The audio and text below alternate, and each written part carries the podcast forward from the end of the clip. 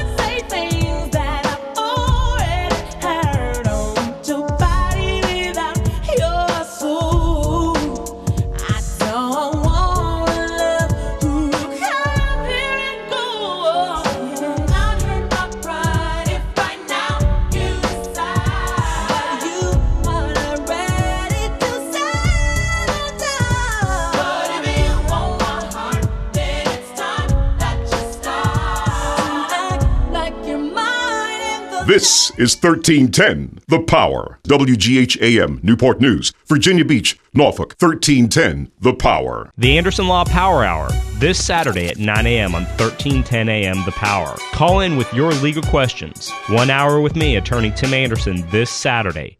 which is right now here on Power 1310 WGH AM Newport News, Hampton, all of Hampton Roads. Mark, it's the Anderson Law Power Hour. Anderson Law Power Hour here on Power 1310 being brought to you by Anderson Law Firm. A very astute, very keen attorney sitting right next to me. You'll be able to talk with them in just a few seconds. So we welcome you to today's broadcast. The views expressed in this program are solely those of the participants of the show and do not reflect the views held by Max Media or its affiliates. This broadcast is hosted by attorney Tim Anderson.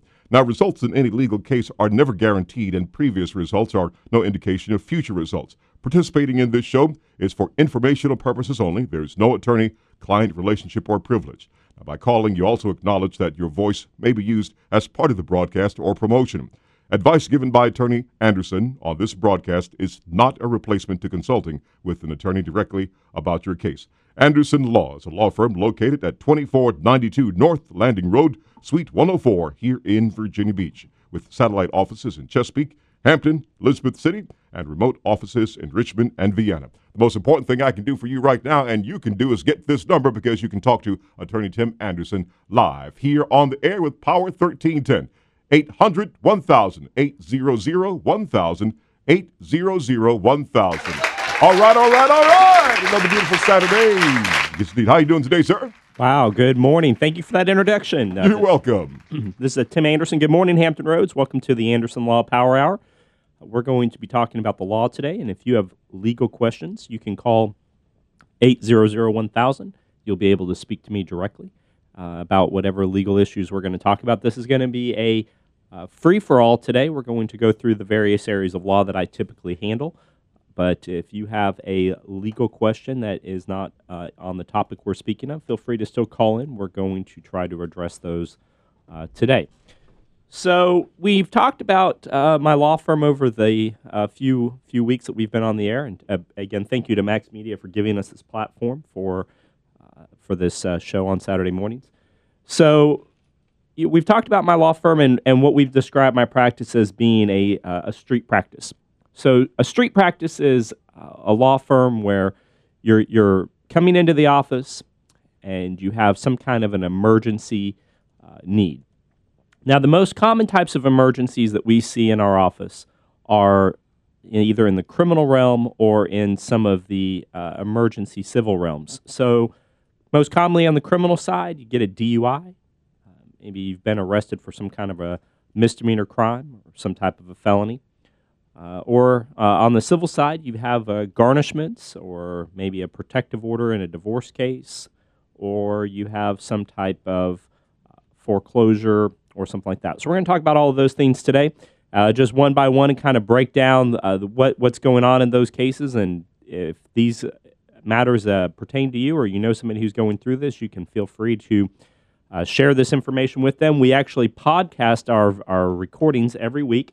uh, right on our website. So you can go to our Facebook page at Virginia Law Office. Uh, just go to Facebook and type in Virginia Law Office, and you'll be able to find this show uh, and all of our previous shows uh, podcasted right there on Facebook. So, uh, so oh, actually, we got uh, on Facebook Live. We've got a, a first question here. I'm going to just go straight to that before we get started. This comes from uh, Sherrod. It says, uh, "I have a I'm a convicted felon." And I want to receive my civil. I get my civil rights back. I know I can't possess a firearm, but some people told me that you might be able to get firearms back. Mm-hmm. Okay. All right, so we actually did a show about We did, this, yeah. uh, Sherrod, a couple weeks ago. Uh, so if you go to our Facebook page, you can listen to the details. But uh, what you're asking about is uh, uh, felon restoration of rights, and uh, we'll talk about that just for a second. So uh, if you are a convicted felon and uh, that felony is nonviolent, and the governor has already restored your civil rights back, which it says that uh, it, it- he has in your in your question here uh, then you are uh, entitled to ask the courts to restore your firearm rights back. And the process for that is, is uh, you come into the office, we would get some information from you, we would prepare a petition, and then we would file a petition with the court, and it would be up to a judge to restore those uh, those rights back. Now, until you get those rights restored, you are unable to purchase or possess a firearm. So you can't go out hunting and even for a second hold that gun or go to the gun range with your buddies and, and take and take possession of that gun. As a convicted felon, you are prohibited from owning or possessing a firearm until you have got those rights restored. So, uh, Sherrod, I hope you uh, that answers your question. Thanks for calling. If you do want to talk to us about it further, call the office uh, on Monday, 800-1000, and we can set you up an appointment to speak to us. Yeah. Can I interject here because I asked a question last time? It's fundamental to a lot of folks. Attorney Anderson. Hey, I just want to protect my family, man. Uh, you know, it's getting crazy out here. I need to get a gun to protect my family, but uh, it was a mistake 15 years ago, 10 years ago, 8 years ago, whatever the case may be. Still can't get the firearm? Cannot get the firearm. You are not allowed to own or possess a firearm uh, as a convicted felon until those rights have been restored back to, to you from the judge. So if you go through the process of getting your civil rights back, where you can vote and do run for office and all of that, that's fine. But you can't get your gun rights back until a judge does that in Virginia, and that's it. Uh, you're welcome, Sherrod. I keep watching and uh, tell your friends about the show. Yep. All right, so let's uh, move into DUIs, a common area of our practice. Uh, most people who get a DUI are non criminals, meaning they don't have any criminal record. They are somebody who has lived their life probably uh, under the radar from the criminal justice system entirely. Uh, probably hasn't yeah, even have a really bad driving record for that matter, but uh, goes out to a happy hour, uh, has a couple too many drinks, and comes uh, uh, comes home and in the process gets hit with a, a DUI. Now. that happens a lot. And first of all, it's not called drunk driving. Uh, it's called driving under the influence. And that's a, a big distinction because drunk driving, we would imagine, would be somebody who's just totally impaired and uh, you can't even function and is driving their car and not able to to even walk uh, correctly. So that's not that's not what the standards are in Virginia. In Virginia, for a DUI, we have a 0.08 standard. So 0.08 basically means is that as you're drinking alcohol, your body is absorbing that alcohol, and that alcohol is coming into uh, your your bloodstream. And the more you drink, the more alcohol comes into your system, and that uh, raises your blood alcohol level. So every time you consume alcohol, your blood level is increasing. Now, at the same time, your body is actually getting rid of that alcohol. Your liver is is is attacking that alcohol and it's breaking it down and it's trying to get it out. So as you're drinking in that alcohol, uh, your body is as quickly trying to get rid of it as it can. Now, your liver can't get rid of the alcohol as quickly as you can drink it. So it does take time. Uh, it does take effort. And as a general rule of thumb, you can generally anticipate that for every ounce of liquor that you drink, your blood alcohol level is going to go up 0.02. All right. Now, everybody's different, but you just have to kind of use some general rules of thumbs in these kinds of scenarios. So if you drink a shot of whiskey, your blood alcohol level is probably going to go up to a 0.02, maybe a 0.03, depending upon how strong that whiskey is, even maybe as much as a 0.04. But your blood, body level is going to go up. Now, your, your liver, if you have a functioning liver, is going to be getting rid of that alcohol.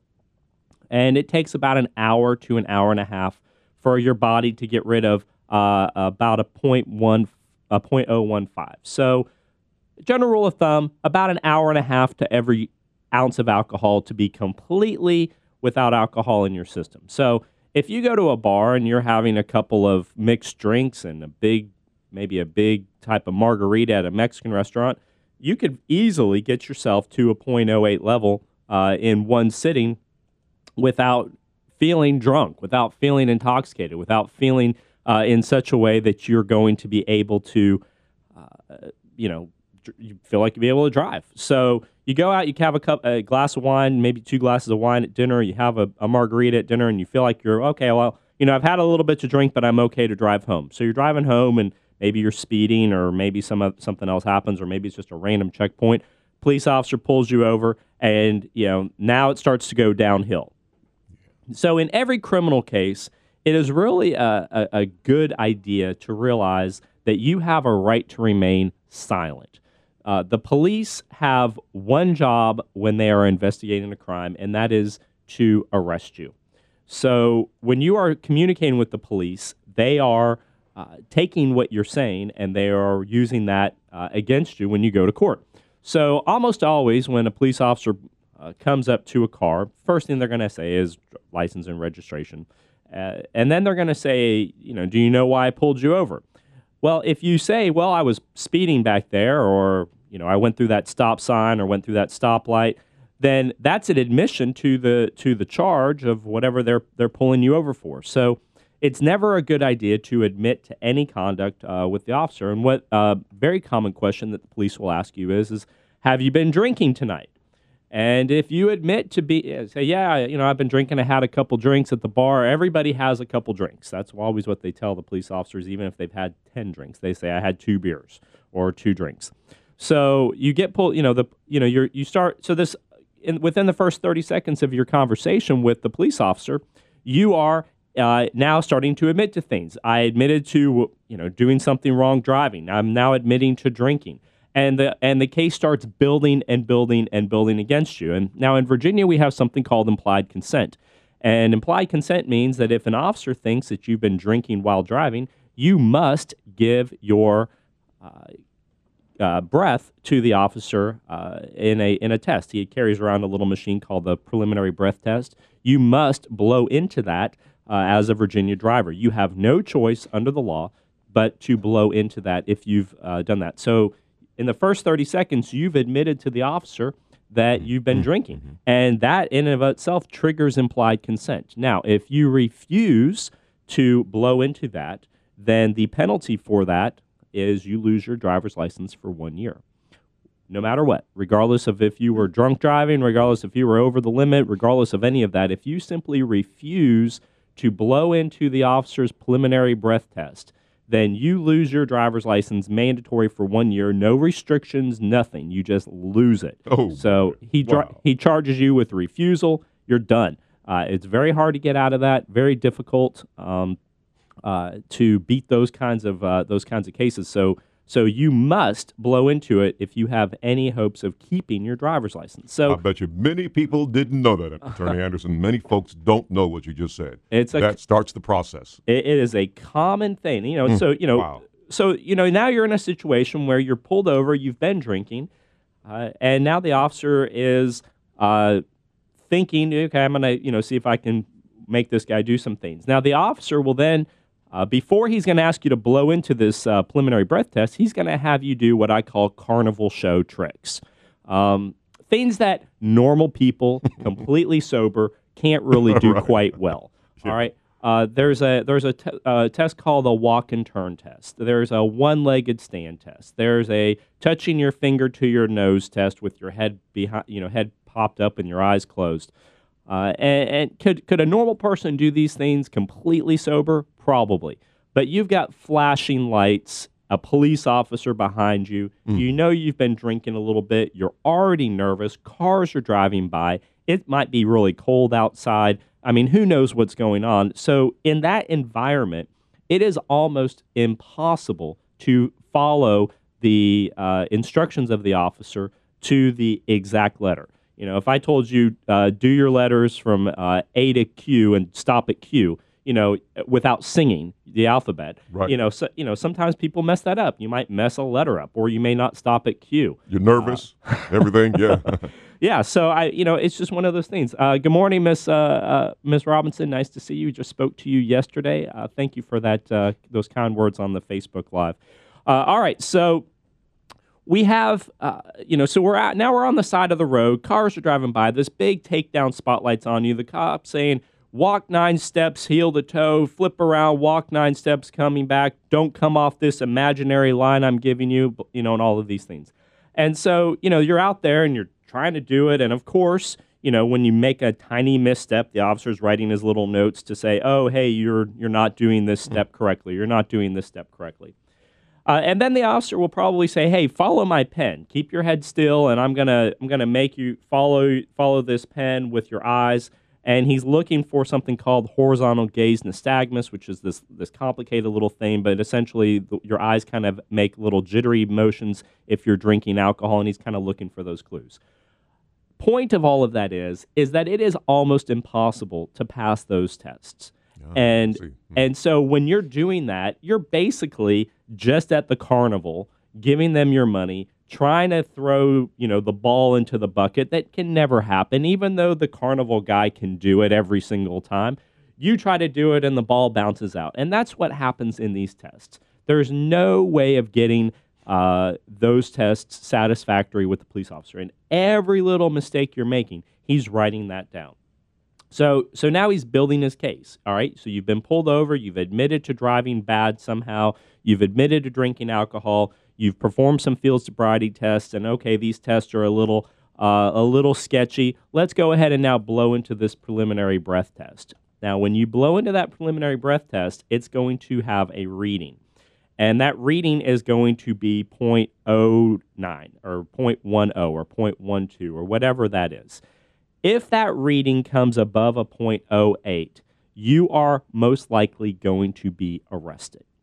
All right, so that's just how it is. Now, if that reading is below a 0.08, you may still get arrested, but you can almost guarantee that at that point, uh, you're probably going to be arrested. So, you know, the kind of the question is, is well, if the cop is going to arrest me at a .08, why did I have to do all these field sobriety tests, right? So the, the, the idea of the field sobriety tests are not to prove your innocence, but to prove your guilt. So they're, get, they're asking you to do these things so that they can use that as additional evidence against you. There's no benefit in you in doing those field sobriety tests. Never, under any circumstance, I mean, unless you are stone cold, totally sober, with no alcohol in your system, you will never get any advantage out of doing a field sobriety test uh, with a police officer, as far as I'm concerned. Now, you can refuse field sobriety tests and not lose your driver's license, as we talked about before. Uh, you lose your driver's license for failing to blow into their um, their little machine to register your breath, and you can even refuse at the scene to to to not blow into the officer's um, officer's uh, little preliminary breath test. So if you get pulled over for a DUI, the very best thing to do is refuse everything. Okay? I'm not going to talk to you about anything, officer. I mean, being respectful. I'm not mm-hmm. advocating to be disrespectful to the police, but I am advocating that if you have been drinking anything and you get pulled over, you don't say anything. You don't even talk to the officer. When the officer comes over, you hand him your driver's license and then don't do anything else. If he says, you know, I want you to do some tests, no, sir. If I want you to blow into this machine, no, sir. Let him make his case because then at least he's got nothing other than whatever he saw you driving. Maybe he can smell some alcoholic beverage on you. Uh, maybe he can see that your eyes might be a little bloodshot. Maybe your clothes are a little disheveled. Whatever it is, uh, but he's got nothing else to prove his case. Let him arrest you. You're going to get arrested anyway. That's just how it's going to go. Um, so just let him arrest you. Get down to the police station, and uh, when you get there to the police station, there's going to be a machine that you're going to have to blow into. Uh, now, this is the machine that counts. This is the machine that is going to be used as evidence against you in your case. And uh, if you refuse at that point to blow into that machine, that is when you're going to lose your driver's license. So the real question that you're going to have to ask yourself and you have to think about when you're at the jail is am I going to blow into this machine or not? If you have been drinking heavily, you shouldn't blow into that machine. All right? You just shouldn't. I mean, take the refusal, lose your driver's license, but don't blow into that machine because once that machine kicks that number out, that number is going to come in against you in court, and that's going to be all that everybody's looking at, all that everybody's yeah. thinking about. So, if you've only had a glass of wine and you know it's just one glass of wine and it was four hours ago since since you drank, then you should blow into the machine. You got to know where you are in your own personal self of how much alcohol you had consumed. So that's a decision you got to make at the jail. But you got to remember that your body is kicking out alcohol every 0.015 about every hour. So if it's been two or three hours, you may have gotten rid of seven or eight or nine grams of alcohol from your blood liter. Um, and so if you if you get into that scenario, then maybe by the time you actually blow into that, you are at a level below a 0.08. So if you are at a level between 0.05 and 0.08, that's kind of the gray area. The judge can still convict you. If you're at a level below a 0.05, there's actually kind of a presumption that you're not intoxicated, and the judge will uh, more than likely uh, kick that uh, kick that DUI. So, best advice when dealing with the police on a DUI is to say nothing to the police officers, uh, other than identifying yourself and refusing to take any of their side uh, their field sobriety tests and refusing to do anything on the scene that cooperates with their investigation to prosecute you. All right. Attorney Tim Anderson, the Anderson Law Power Hour here on Power 1310. You can call and ask questions at 800 1000, 800 1000, 800 1000. Also, Facebook Live, Attorney Tim Anderson, Anderson Law Firm, 800 1000. The number live here in our studios at Power 1310. We are the best talk in time, La Sola. Mark, glad to be along with you here on this beautiful Saturday. We're at uh, 52 degrees here in Virginia Beach. Some fog as you get ready to head out for the day's activities. Today's high around 66. And kind of on a light note, is always what they say you can experience four seasons in a day in Virginia. You just hang on long enough. That's so peculiar as it has been in the last couple days. I think I got a bug. I won't put it on you. 800 1000. 800 1000. Good physiology lesson. Thank you. Well, you know, oh, okay. There, there are there are people out there that are much smarter than me on, on on how the body works. But you know, we all just as laymen try to use a little bit of uh, understanding of what we're doing to ourselves, so that uh, we can uh, protect ourselves when uh, you know we're in a situation where the police are looking at us. All right, we're going to go to a break. But I tell you what, let's get this call right now. This is Power thirteen ten, the Anderson Law Power Hour. How are you today? I'm doing fine. How can we help you? Um, I would like to know. Um, my daughter has uh, felony charges, and it's been like uh, 10 years, 8 years, I would say, ago. And I would like to know, she owed fines. Would she have to pay those fines and, and to uh, to get a um, driver's license, which she's now been declared as uh, dis- disabled? Uh, so, so currently, right now, if you don't pay fines, uh, the Virginia DMV will will keep your driver's license from. She never had one right. in the beginning, but. Right. So, you, so you're, you're unlikely right this minute uh, to get a driver's license if you have outstanding fines. But I did see something very recently that the legislature is considering removing yeah. that restriction. Uh, that is uh, in the House of Delegates right now, and that may change. But right this minute, if you have outstanding fines, there's a uh, high likelihood that the DMV would not uh, issue uh, her a driver's license until those fines have been satisfied. Oh, okay. All right. Thank you. All right. Thank you. Thank you Enjoy your information. It's very important. All right. Thank you very much. You're welcome. We appreciate you call again. calling in. 800 1000, 800 1000. This is the Anderson Law Power Hour here on Power 1310.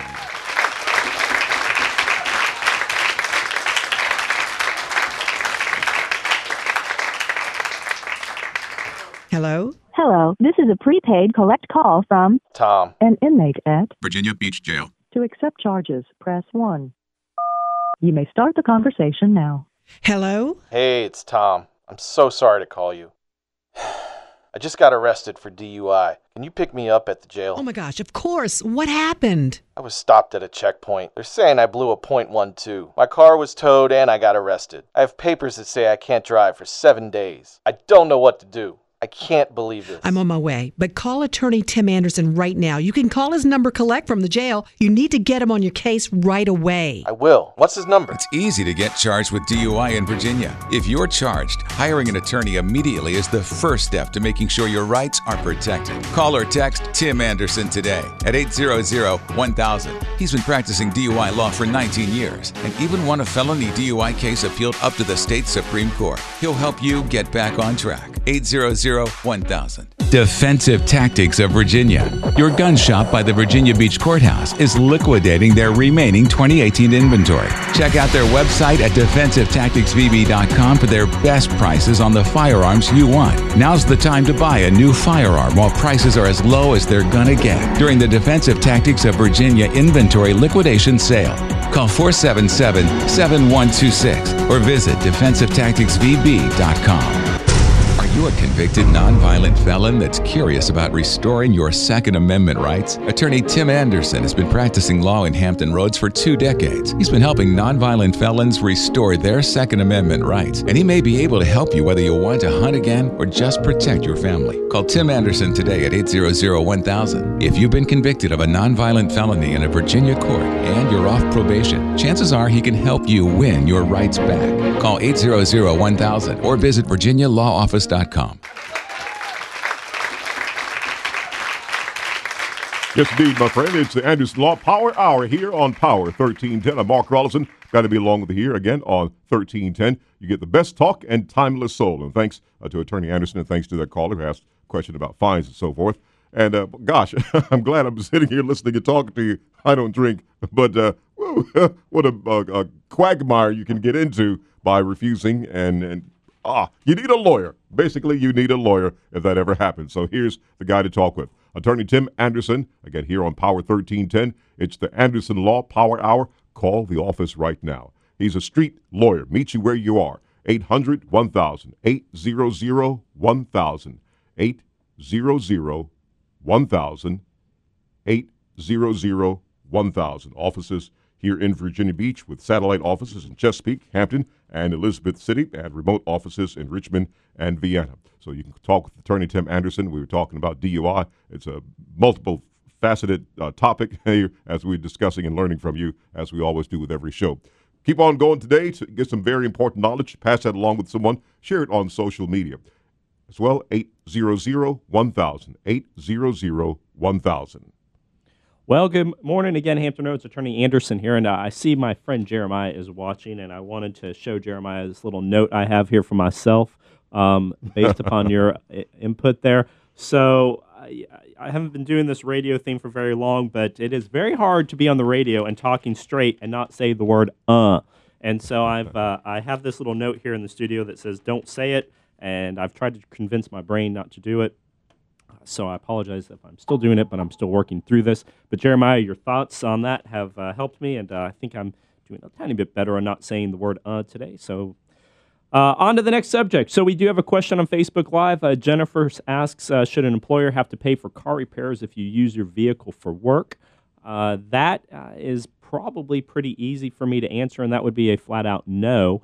Uh, your employer is responsible. Uh, well, your employer doesn't have to do anything. Actually, it's between you and them. But generally, employers reimburse you for mileage. So you should be getting a uh, uh, you should be getting some type of mileage reimbursement from your employer, maybe 30, 40, 50 cents a mile. But whatever that is, uh, is your compensation for using your personal vehicle, and you're responsible for gas and repairs and insurance and all of that. So, it, but your employer is not even required to do that uh, under Virginia law. Uh, that is between you and them on how how that uh, how that rate works. Uh, if your employer does not reimburse you for mileage, you can deduct that on your personal tax returns as unreimbursed employee expenses. So, but if you have a you know your tire blows while you're driving around for your boss, uh, you, he would not have to pay for uh, that uh, that repair. All right, we got another question here on Facebook. Uh, do you make payment arrangements for bankruptcy? Yes, we do. That is very common. So uh, that's actually the next subject I wanted to talk about very quickly is bankruptcy, and the questions that that generally come in for bankruptcies, and and this is the, the other than criminal. Bankruptcy is the most emergency kind of situation because people don't generally come in with thinking, "Hey, I want to file bankruptcy next year." You know, let's start kind of working on that. Usually, they're coming in because something bad is happening to them right now. Yeah. They went to the bank account, they went to the to Food Lion, and they used their debit card, and there's no money in their account. Well, how is that? Because they just got paid. Well, when they find when they they look and they find that there's a garnishment on their bank account from a credit card from 10 years ago or from a repossession 5 years ago. And so if you're in a situation where there are you know emergency situations, garnishments are pending down on you. You find out at work that the, they're taking 25% of your pay. Uh, Virginia Taxing Authority can actually take 100% of Whoa. your wages. So they can flat out take every penny uh, in some circumstances. So you've lost y- your ability to pay your rent and your mortgage and your car payments and, and all of that. Those things are uh, emergencies. And so people come in and they're like, hey, I need that protection. And, and why they seek bankruptcy for that protection is you can uh, it, with a with a bankruptcy situation, you get the uh, something called the automatic stay, and the automatic stay is a protection that stops creditors from being able to do what they're doing. So, if you have a situation with a garnishment, uh, and we file bankruptcy, then that that bankruptcy protects you from that garnishment. So we can tell that creditor, hey, you have to stop that because that garnishment uh, is protected now by by this person's bankruptcy. So the people rush in to do that. So garnishments and foreclosures are the big ones that people come in for,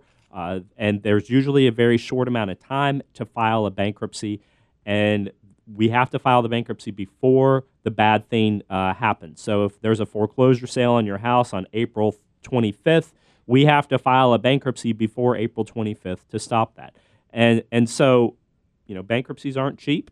There's there's unfortunately money that has to be paid, and there's lots of rules about that. Uh, and so you have these situations where uh, you have people trying to to do something important, which is file bankruptcy, but but not only do they not have savings because they're living paycheck to paycheck, but their primary earnings are being garnished or their primary bank account is being garnished. And so it is this terrible tension that people find themselves in. Uh, we can work out payment arrangements in some circumstances. There are other cases in Chapter 13 where you just have to pay a little bit of money up front to us uh, to ah, said it uh, to make a uh, arrangements with the court to get paid by the court over time. So there's all kinds of uh, ways we can try to get you into bankruptcy and get those protections. But we are looking for garnishments uh, and foreclosures to stop quickly, and that generally requires a lot of a lot of paperwork and the money to be paid very quickly. And so we can uh, give you some ideas of how to do that and how to make that work. Uh, and that's something that you all you have to do is just give us a, a call at 800-1000, set up an appointment, and we will go through that. Your case, your garnishment, your foreclosure is not the first one we've dealt with. We deal with these things all the time. We deal with people who don't have money but still have to file bankruptcy. We deal with people who can't pay their, their mortgage payment because they've lost their job, but we still can find a way to keep their house. So call us. The consultations are free. There's no obligation. You call us, you'll talk to me, you'll talk to one of my other attorneys, and you'll talk to us on that same day. That's one thing about my law firm that I make very, very important and something that might be a little different from us than other places is, is that if you call 800-1000, you will speak to an attorney that day over the phone. Now, we may not be able to get you into the office, but you're going to speak to somebody Great. that day. So your questions are going to be answered. We're going to give you an idea of how much it's going to cost to do what you need to have done, and that's going to give you that peace of mind and the roadmap of what needs to happen. Not call us up, you'll get to speak to the attorney in 2 weeks or, you know, we'll talk to the attorney on Thursday next week. You get to speak to that attorney that day. Maybe not that minute, but that day. You will speak to somebody that day. 800-1000. 800-1000. Attorney Tim Anderson, the Anderson Law Power Hour here on Power 1310. And I remember from the last discussion or show we did, you said it's immediate or it can be stopped. It can start within a couple of days or based upon the individual circumstances, and that uh, bankruptcy proceeding or filing can prevent further garnishment. Am I Yep, yep, that's right. Okay, That- yeah, right. that, that protection is immediate. It Oh. happens the same day, and we can start using that uh, protection to move the things along. Got another Facebook Live question here from Vanette. Uh, how do you get? Uh, how do you go about getting divorced from someone who's been on the run for five years? So that is a great question, Vanette. Uh, we didn't talk about that last week during our divorce segment, but I would encourage you to go to our Facebook page and listen to the divorce uh, show that we did last week. Though contain a lot of information for you about how divorce law works. But that question is is pretty easy. You have to serve your uh, spouse with the paperwork, and the way we serve the spouse with the paperwork is usually the sheriff or a process server brings your complaint to your spouse and hands it to him, and that's called service of process. That's required under the law. Now, if your spouse is on the run or you can't find them, the law allows you to publish that in the newspaper. So there's a way we can take your divorce and we can publish it in the newspaper, and the law considers that good service.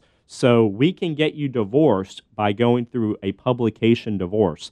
That's something that we can do. Now there's a few little tricks about that. One of those is is that you won't get anything from the divorce court other than just divorced, but if that's all you want, that's something that we can do. So uh, call me 800-1000. I'll walk you through how to do that and what the expenses are, but you are not hostage to your marriage if just because your spouse has uh, run on the lam. He's on the lam. He's can't be found. We can still move forward by going through that publication process.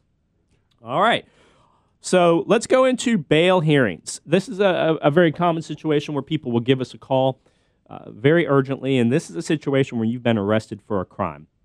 Now, it may be that DUI situation, or it may be something more than that. You have a situation in uh, Virginia where when you are arrested, if you're arrested for a DUI, you're arrested for a misdemeanor, uh, you're arrested for a felony. What's the the very first thing that's going to happen is is the police are going to take you to the jail, and at the jail you are going to see a magistrate. Now, a magistrate is pretty much a judge as far as it is concerned for the purposes of deciding uh, how to formally charge you with whatever crime you're being charged with, and then to determine whether you are going to get pretrial bail. Now, what tre- pretrial bail basically is is is that okay, you've been charged with committing this crime. The question now is is do you have to sit in jail until your trial date, or do you get to be released back into society on bail? Now, bail is generally money that you have to put up that is allowed to that allows you to leave the jail. So, uh, somebody who gets arrested for a DUI uh, would probably go to the magistrate, and the magistrate would say, "Okay, you have to pay a one thousand five hundred dollar bail." And what that means is is that if you pay fifteen hundred dollars in cash to the uh, court system, you are immediately be allowed to uh, re- be released from that from that facility. And then when the case is over, whether you are found guilty or not guilty, then you will get uh, that money back. So it's not conditioned upon whether you did the crime or not. It's just conditioned upon you showing up for your trial and going through the process. All right. So that's called a cash bail. Now, the magistrate could also say, I'm going to give you a personal recognizance bond. And what a personal recognizance bond is, is that it's going to be the same thing, maybe $1,500, but you don't have to pay any money to the court. You just have to sign your name to the bond.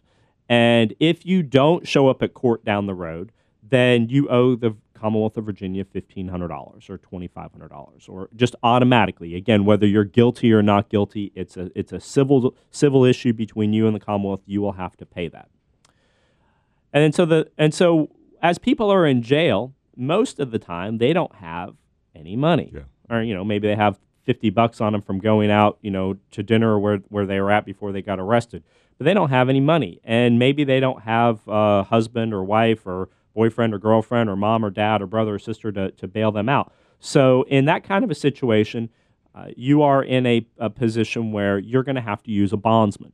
And the way a bondsman generally works is, is that if we use that same si- situation where the magistrate says you have to pay fifteen hundred dollars uh, in uh, your, you know, to, to get out, then you call a bondsman and and they're you know in the jail and you can call them up and the bondsman will go down and put that money up for you, and then you pay the bondsman usually ten percent of what that bond is. So in a fifteen hundred dollar bond, you would pay the bondsman one hundred fifty bucks. Mm-hmm. The ten thousand dollar bond, you pay the bondsman thousand dollars. Whatever it is, you pay the bondsman the ten percent, and and he gets you out. Now again, you probably don't have that money right on you, but the bondsman might be able to reach out to family or friends and and get that money paid, or you know he may immediately take you to a cash machine as soon as he bails you out, and you can pay him all of those uh, arrangements are between you and the bondsman. But the difference with a bondsman is is that if you use a bondsman, you do not get your deposit back. So if if you have a fifteen hundred dollar bond and you give the bondsman one hundred and fifty bucks to get you out,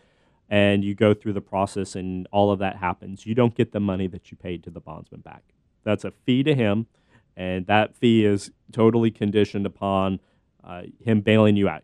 Other than that, that's it. Now, if, if you don't show up at court, then that bondsman has to pay that money that he put up uh, to the court. So he loses that money. So he will, in most situations, uh, employ a bounty hunter. these things exist to come out and get you, uh, or he himself will come out and get you. And bondsmen have the authority to come into your house and kick your door down without a warrant and take you uh, take you to jail in handcuffs. So they have uh, they have these uh, uh, this authority. So you, you don't want to stiff a bondsman because they will come after you. They don't want to give up their money.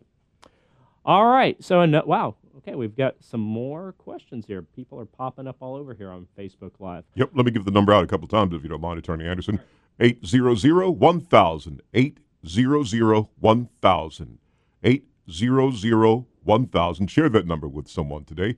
Uh, call it, ask questions here as we're talking about DUI, part of the broadcast, and about bankruptcy and now being bailed. 800-1000, 800-1000. The Anderson Law Power Hour here Saturday mornings from 9 to 10 on Power 1310, the best talk and timeless soul. I learned so much from you every single time. It's really a blessing to sit down and be able to talk with you, the host of the show. Appreciate it. Yeah, yeah. So normally we go to a break, but I've got like three questions popping up, Let's so let's just Yeah. keep keep rolling through. Yeah, it's really cool to see how this show's evolving. Uh, You know, our first week nobody called. You know, maybe a question came in here and there, and now uh, we're we're blowing up here. So it's pretty fun to fun to be a part of this. All right, Alex, let's go to your question. Uh, uh, his question is: Do you have any good advice on buying a house after two years of bankruptcy, even with the down payment? first time home buyers. All right. So, Alex, certainly don't know what your background is, but uh, if you are a veteran, uh, the VA is the most fantastic way for veterans to, to buy real estate. Uh, the VA will come in and, and back the loan. It's all it's guaranteed entirely by the VA. The bank has zero risk because even if you default, the VA loans are excellent. But if you're not a veteran, then you're just going to have to kind of shop around and talk to to creditors bankruptcy is on your credit file for 10 years so there's no way to, to ignore that so you've got to you've got to talk to creditors before they're pulling your credit report and causing this damage and, and telling them hey i'm in bankruptcy. Uh, i was in bankruptcy a couple years ago but i have a down payment and i have good debt to income ratio now. Uh, would this be something that you would loan me money on? I think that you will probably find that you will have a better chance of dealing with a local broker than somebody on television, uh, like Quicken Loans or something like that. Uh, those those bigger companies are very how do I tactfully say it? But they're they're very much just by your credit report number. So Yeah, they're going to yeah. pull your credit report, and if you don't fit into their little cookie cutter parameters, you're not going to get that. But if you go to a, a local broker and you sit down with somebody, you might be able to find that there is a product out there for you. But keep in mind this: this is very important don't put yourself in a bad position just to buy a house. Don't don't wrap up yourself in a loan that is 10 or 12 or 15 percent mortgage interest rates, uh, even if it looks like something that's good. And do not put yourself in an adjustable rate mortgage that can raise up in a, a, a year or two. Because if you are able to afford the loan now and with no no control of how how the economy works, your your mortgage rate shoots up four or five hundred dollars because interest rates went up uh, stay away from those. Try to find those fixed rate loans. Those are uh, those are very good. Just a thought, too, Attorney Anderson. Lease to own, that's an option for you. Yep, lease to own. There are people out there that are doing that. Sit That- down and talk with the person right in front of them. Hey, this is what happened, and you know it's all in the past, and this is what I earn, earn and you know I've been stable for the last couple of years. I can do it. Yeah, and actually, I have actually done that transaction myself. I have a, a person who lives in one of uh, my former homes, and he is uh, renting to own that property for Great, me. yeah. It works out very good for the landlord. It works out very good for the uh, for the tenant, and that gives a, that tenant the path to uh, to become a homeowner if they do everything they're supposed to do. All right, Amber, let's go on to yours. Uh, if a rental tenant doesn't hold their end of the lease agreement, do I, as a property manager, have to give them 21 days to rectify the issue, or issue, uh, or can we uh, give them their 30-day notice? All right, so I'm assuming, Amber, by your question, uh, the rental tenant is not paying their rent. And generally, under the law in Virginia, you just need to give them a five day uh, pay or quit notice. And what that basically says is, is that you must pay your rent in five days, uh, bring your, your account current, or we can then move forward with that eviction. So you, you take a, you write a letter and you send it certified mail to the tenant and you say you have five days to pay this, this, this rent. And if you don't, you can then move forward to evicting them. Uh, and then when you go to evict them, you go to the court and you file the unlawful detainer action. And of course, you know you're the property manager, so you got to do it. You know that you, you have to have the owner do it unless you have the authority by contract to do it. But in any event, the the owner of the property files that uh, that eviction notice, and uh, that evic- it's called an unlawful detainer. And uh, the court says, hey, let me see the five day notice, and as long as that's there, and as long as the rent hasn't been paid, then the judge will issue the eviction. So hope that hope that answers that question. 800-1000, 800-1000. This is the Anderson Law Power Hour with attorney Tim Anderson here on Power 1310. 800-1000, 800-1000. Your questions asked live here on the air, 800-1000. Anderson Law Firm is located in Virginia Beach on North Landing Road with offices, satellite offices in Chesapeake, Hampton, Elizabeth City, and remote offices in Richmond and Vienna. But he's live right here on the air with us, Power 1310 800 1000. All right, so uh, back to the bail hearings. So we talked about how to do surety bonds and, and uh, personal cognizance bonds, but here's where we get the phone calls. It's when the magistrate says, No, I'm not going to let you out of jail. All right, so now that's a big deal. Yeah. Uh, you, you have a you, you're you're now in jail, and you're in jail until your trial date. And if you're in jail until your trial date, you do not get released uh, from that from that until we, we're at court, unless a, a judge allows that to happen. And so there is a process under the law that if the magistrate says you have to stay in jail, that you can ask a judge for a bail hearing. Now, the courts in Virginia are pretty quick about giving somebody a bail hearing. And a bail hearing is usually something where the lawyer makes a request, and usually within three business days, uh, the court is going to have a hearing to determine whether or not you get to be released from jail. Now, kind of think about this. It's a big deal to be in jail prior to being convicted of a crime. All right, that's a big deal because if you're found not guilty, you've basically served jail time for something that you weren't convicted of. So it's a it's a serious deal. It's a big thing to to, to be held pre pre trial. But there are some people that are just so dangerous. The law says, "Eh, we're gonna have to we're gonna have to keep you in jail." So if you are charged with a uh, a second offense, or maybe even a third offense, or a fourth offense, or a fifth offense DUI. I mean, maybe somebody who's a habitual drunkard and somebody who is just dangerous to soci- society because they can't stop drinking and driving. The, the magistrate may say, hey, we're not going to let you out on bail. So then we've got to go talk to the judge. And that's where a bail hearing comes in. Now, you don't get that bail hearing unless that's requested. So if you don't request it through a lawyer or through your own through your own motions from the jail, you're going to sit in jail. So when we go to a, a situation where there's somebody who's and we're not talking about like a you know somebody who shot up a school or something like that. We're talking about you know somebody who just on the fringe of being a little dangerous to society. The question is going to be can we make some type of conditions of bond that would allow this person to be released into society, to society without endangering other people. Now, in a situation where maybe you have a habitual uh, drunkard, somebody who has a lot of uh, DUI situations, uh, a judge may say, "I'm going to put this person on pretrial supervision," meaning they have to report to a probation officer, maybe daily, to get tested for uh, for alcohol use. Uh, I may uh, make this person uh, wear a ankle bracelet that can detect through their skin if they're they have alcohol in their system. Wow. There's a variety of technology that exists for people like that, and if uh, in in or you know there's even just home detention. I'll be, let you be released, but I'm going to confine you to your home, pro, you know, pending trial. So there's lots of ways that somebody can be released from jail that might be a little bit dangerous to society, uh, that can still get them out of jail without having to uh, to serve time in jail prior to uh, their trial. And keeping in mind, everybody's presumed to be innocent, and we have that presumption in the law. Generally, gives us the uh, benefit of the doubt that we didn't commit the crime until a prosecutor can make that uh, make that determination that we did. So, so we've got to find a situation where you have uh, some type of protections. Now, there. The other thing the court has to consider in a bail hearing is, is whether you're a flight risk. So, if a flight risk is somebody that might leave the jurisdiction uh, and and run away from the charges, become a fugitive. Uh, somebody who would be a, a, a, considerable flight risk might be somebody who is facing a large amount of time in jail mm-hmm. uh, for their crime. So you know if you if you have committed some type of a, a murder and you're looking at life in prison, that would be a very good incentive to run if you could hmm. get out of jail. Mm-hmm. So in a situation like that, you may uh, see a judge uh, move uh, move down that road. But if you have a if you are stuck in jail without bail, it's very important to give us a call 800-1000 and we can talk to you about how to do that. All right, another question on Facebook Live. All right. If uh, this comes from uh, Kaiser, hope I pronounced your name right, Kaiser. If someone was driving on a suspended license and was convicted and was given three month three months of suspended time, what happens when they get caught driving again and miss their court date? All right.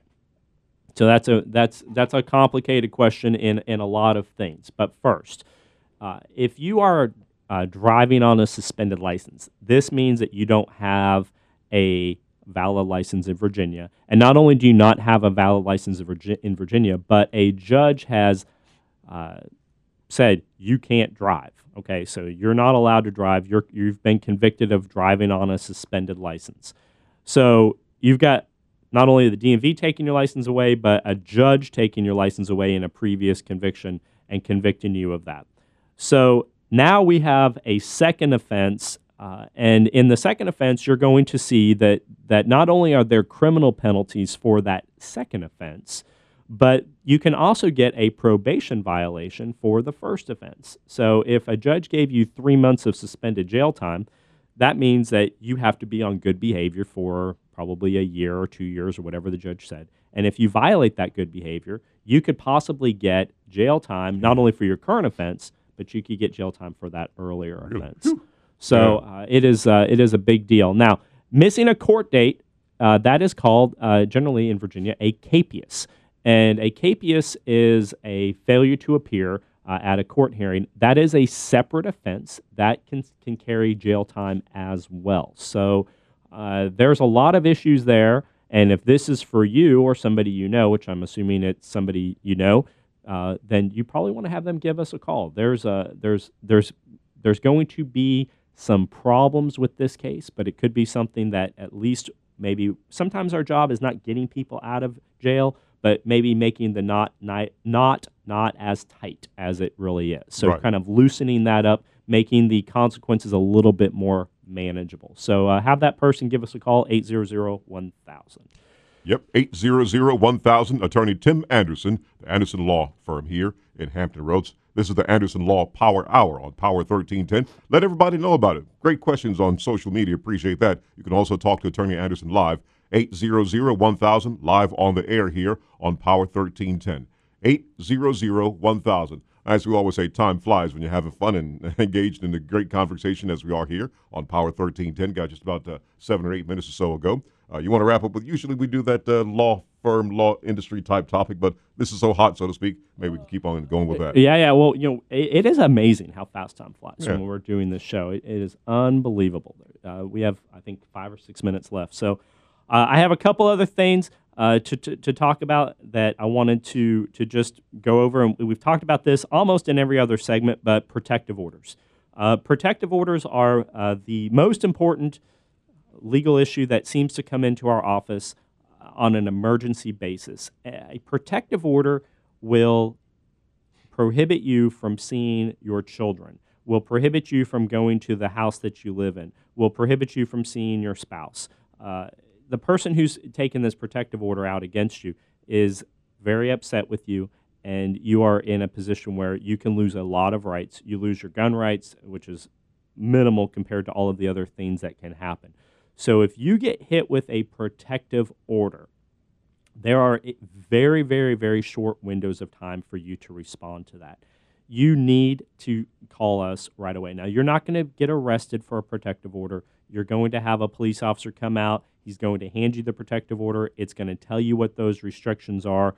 And if you violate those restrictions, you can go to jail. All right. So you can violate that protective order. That would be a crime. But the protective order itself is civil.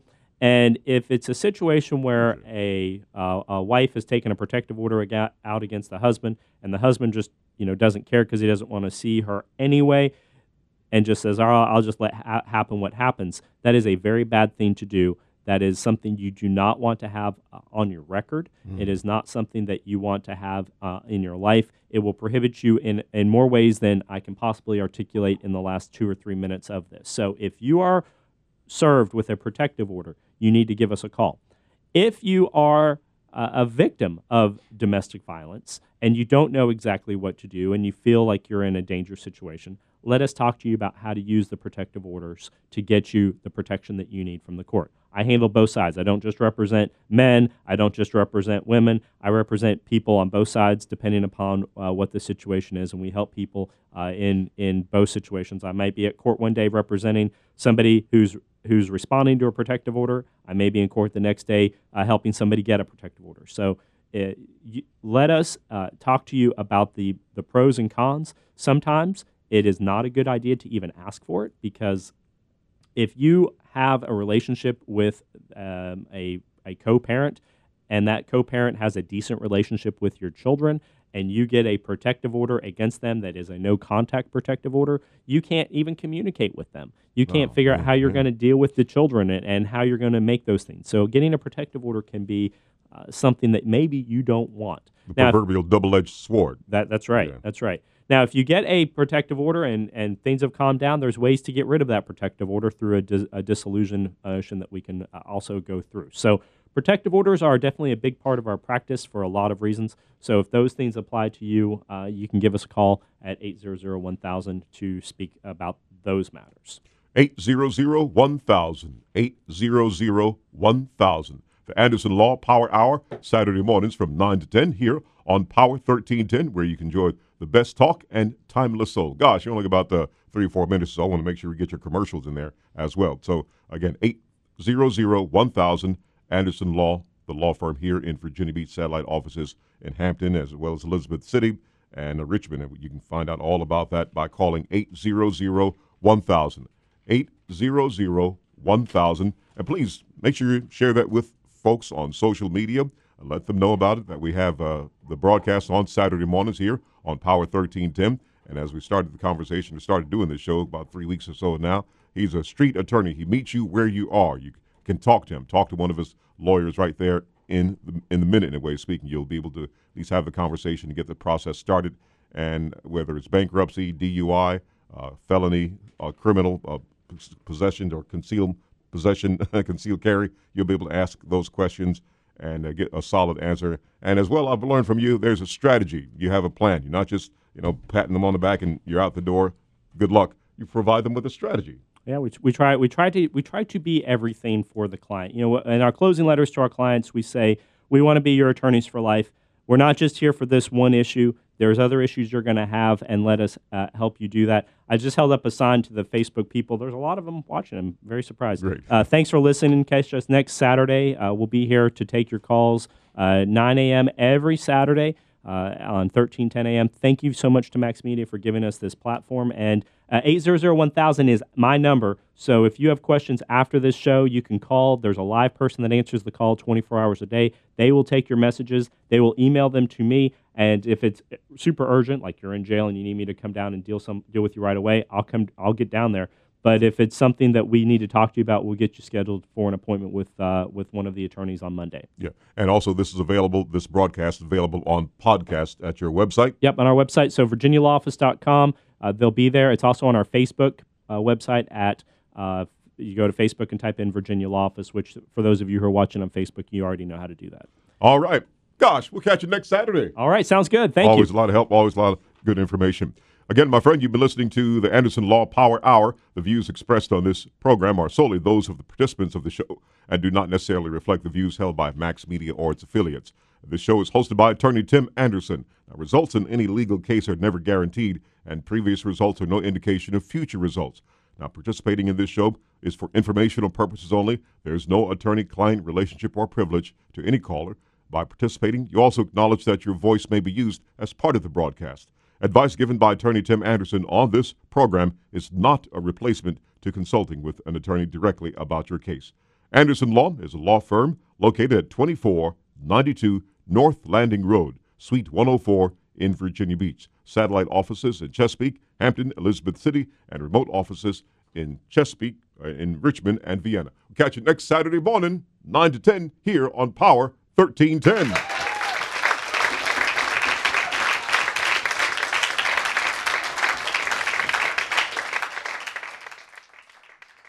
Hello? Hello, this is a prepaid collect call from Tom. an inmate at. Virginia Beach Jail. To accept charges, press 1. You may start the conversation now. Hello? Hey, it's Tom. I'm so sorry to call you. I just got arrested for DUI. Can you pick me up at the jail? Oh my gosh, of course. What happened? I was stopped at a checkpoint. They're saying I blew a .12. My car was towed and I got arrested. I have papers that say I can't drive for seven days. I don't know what to do. I can't believe this. I'm on my way, but call attorney Tim Anderson right now. You can call his number collect from the jail. You need to get him on your case right away. I will. What's his number? It's easy to get charged with DUI in Virginia. If you're charged, hiring an attorney immediately is the first step to making sure your rights are protected. Call or text Tim Anderson today at